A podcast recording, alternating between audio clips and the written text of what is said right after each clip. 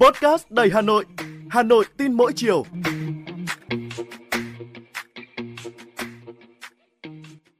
Xin chào bạn, tôi là Thúy Hằng, người đồng hành với bạn trong số podcast Hà Nội tin mỗi chiều ngày hôm nay.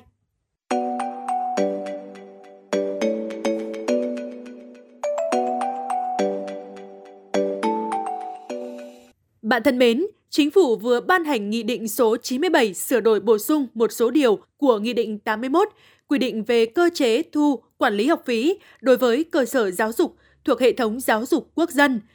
Theo đó, thì học phí năm học 2023-2024 của giáo dục mầm non, giáo dục phổ thông bằng mức học phí năm học 2021-2022.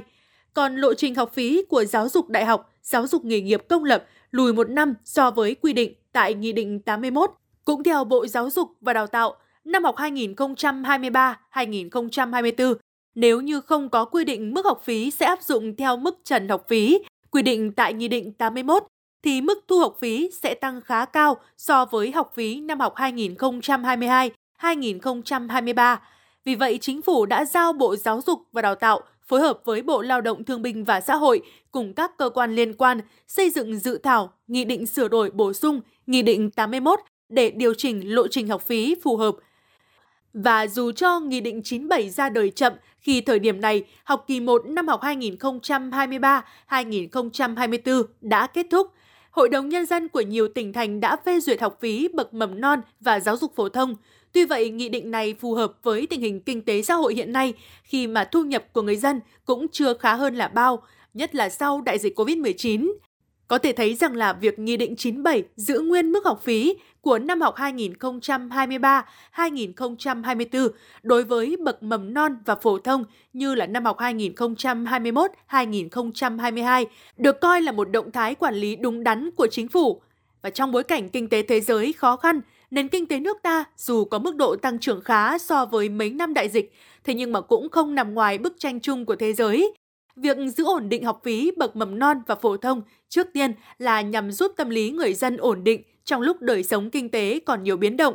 Tiếp đó hiện nay, học phí các bậc học từ phổ thông trở xuống cũng ảnh hưởng lớn đến an sinh xã hội nói chung, nên việc giữ ổn định học phí còn ngăn chặn tình trạng học sinh bỏ học, thất học. Ở nước ta đã phổ cập giáo dục mầm non 5 tuổi, bậc tiểu học và cùng với đó thì những chính sách miễn học phí ở một số bậc học phổ thông của các tỉnh thành thời gian vừa qua cũng đã thực sự tác động tích cực lên đời sống xã hội, tạo cho trẻ cơ hội được tiếp cận giáo dục tốt hơn. Còn đối với giáo dục đại học, giáo dục nghề nghiệp công lập, Nghị định 97 mới ban hành cũng cho phép trường đại học tăng học phí nhưng lùi một năm. Đây được cho là giải pháp dung hòa cho cả người học và nhà trường. Sau 3 năm liên tiếp không tăng học phí, các trường cũng gặp không ít khó khăn – nhiều trường thì đã phải lập phương án tài chính dự phòng cho năm 2024 trong trường hợp là chính phủ không đồng ý việc tăng học phí. Không tăng học phí thì trường không có kinh phí để đầu tư cơ sở vật chất, trang thiết bị phục vụ thực hành, thí nghiệm, nghiên cứu khoa học và không giữ chân được đội ngũ giảng viên. Còn nếu tăng mạnh thì sinh viên sẽ không kham nổi. Thời điểm này, việc đăng ký học phần, thu học phí học kỳ 2 cũng đã được thực hiện. Vì thế nên là bất kỳ sự điều chỉnh tăng học phí nào cũng ảnh hưởng đến sinh viên. Thêm vào đó nữa, thời điểm cận Tết như hiện nay, việc tăng học phí có thể gia tăng gánh nặng cho gia đình của các em. Hơn nữa là 3 năm qua thì các trường cũng không tăng học phí nên cũng đã tìm cách cân đối tài chính cho cả năm. Và với quy định mới thì từ năm học 2024-2025 tới đây, các trường mới tính toán mức tăng học phí và thông báo sớm để sinh viên có thời gian chuẩn bị tốt nhất.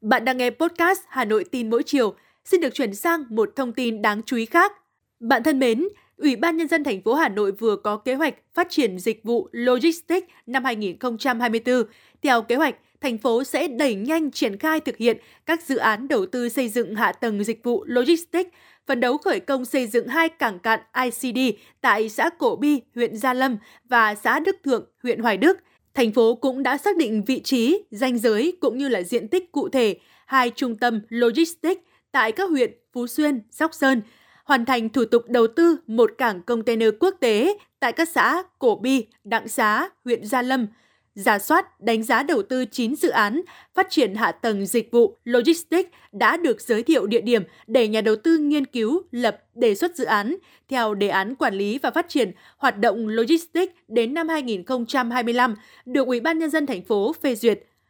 Có thể hiểu đơn giản, logistics là một ngành dịch vụ quan trọng trong cơ cấu tổng thể nền kinh tế quốc dân, đóng vai trò hỗ trợ, kết nối và thúc đẩy phát triển kinh tế xã hội của cả nước cũng như là từng địa phương, góp phần nâng cao năng lực cạnh tranh của nền kinh tế. Lĩnh vực này thì liên quan trực tiếp đến hoạt động vận tải, giao nhận, kho bãi, các thủ tục dịch vụ hành chính, tư vấn về hải quan, thuế, bảo hiểm, xuất nhập khẩu, thương mại, kênh phân phối, bán lẻ, và việc phát triển thị trường dịch vụ logistics sẽ tạo cơ hội bình đẳng cho các doanh nghiệp thuộc mọi thành phần kinh tế, khuyến khích thu hút được vốn đầu tư trong và ngoài nước, phù hợp với pháp luật Việt Nam và các điều ước quốc tế mà Việt Nam đã ký. Tuy được xác định là một ngành dịch vụ quan trọng trong hoạt động thương mại, góp phần tích cực làm tăng tính cạnh tranh hàng hóa của quốc gia, nhưng nhìn vào thực tế, lĩnh vực logistics của Hà Nội thời gian vừa qua thì vẫn còn phát triển thiếu định hướng việc Ủy ban nhân dân thành phố Hà Nội ban hành kế hoạch phát triển dịch vụ logistics năm 2024 cho thấy sự quyết tâm của thành phố trong việc phát triển lĩnh vực này. Việt Nam nói chung và Hà Nội nói riêng thì được đánh giá là có nhiều cơ hội để thúc đẩy phát triển ngành dịch vụ logistics. Vì vậy, để đẩy mạnh phát triển ngành này, Hà Nội cần có những chính sách hỗ trợ phát triển, xây dựng được chiến lược phát triển khu vực dịch vụ này đồng bộ, toàn diện và dài hạn, từ đó để phát huy hơn nữa vai trò định hướng và hỗ trợ để phát triển ngành logistics. Cụ thể là cần tiếp tục hoàn thiện thể chế pháp lý, tạo thuận lợi cho ngành logistics phát triển. Thành phố cũng cần thành lập một bộ phận chuyên trách nhằm giúp điều hành, giải quyết được các vấn đề về quản lý nhà nước, tổ chức các diễn đàn nhằm giải quyết những khó khăn, những vướng mắc mà doanh nghiệp kinh doanh dịch vụ logistics có thể gặp phải trong quá trình hoạt động của doanh nghiệp – còn về phía doanh nghiệp cũng cần đẩy mạnh thực hiện hóa kỹ năng quản trị logistics, đồng thời cũng cần giảm chi phí logistics, nâng cao chất lượng cung cấp dịch vụ logistics thông qua phát triển hệ thống giao thông vận tải bền vững mà mục tiêu đó là vận tải đa phương thức với chất lượng cao.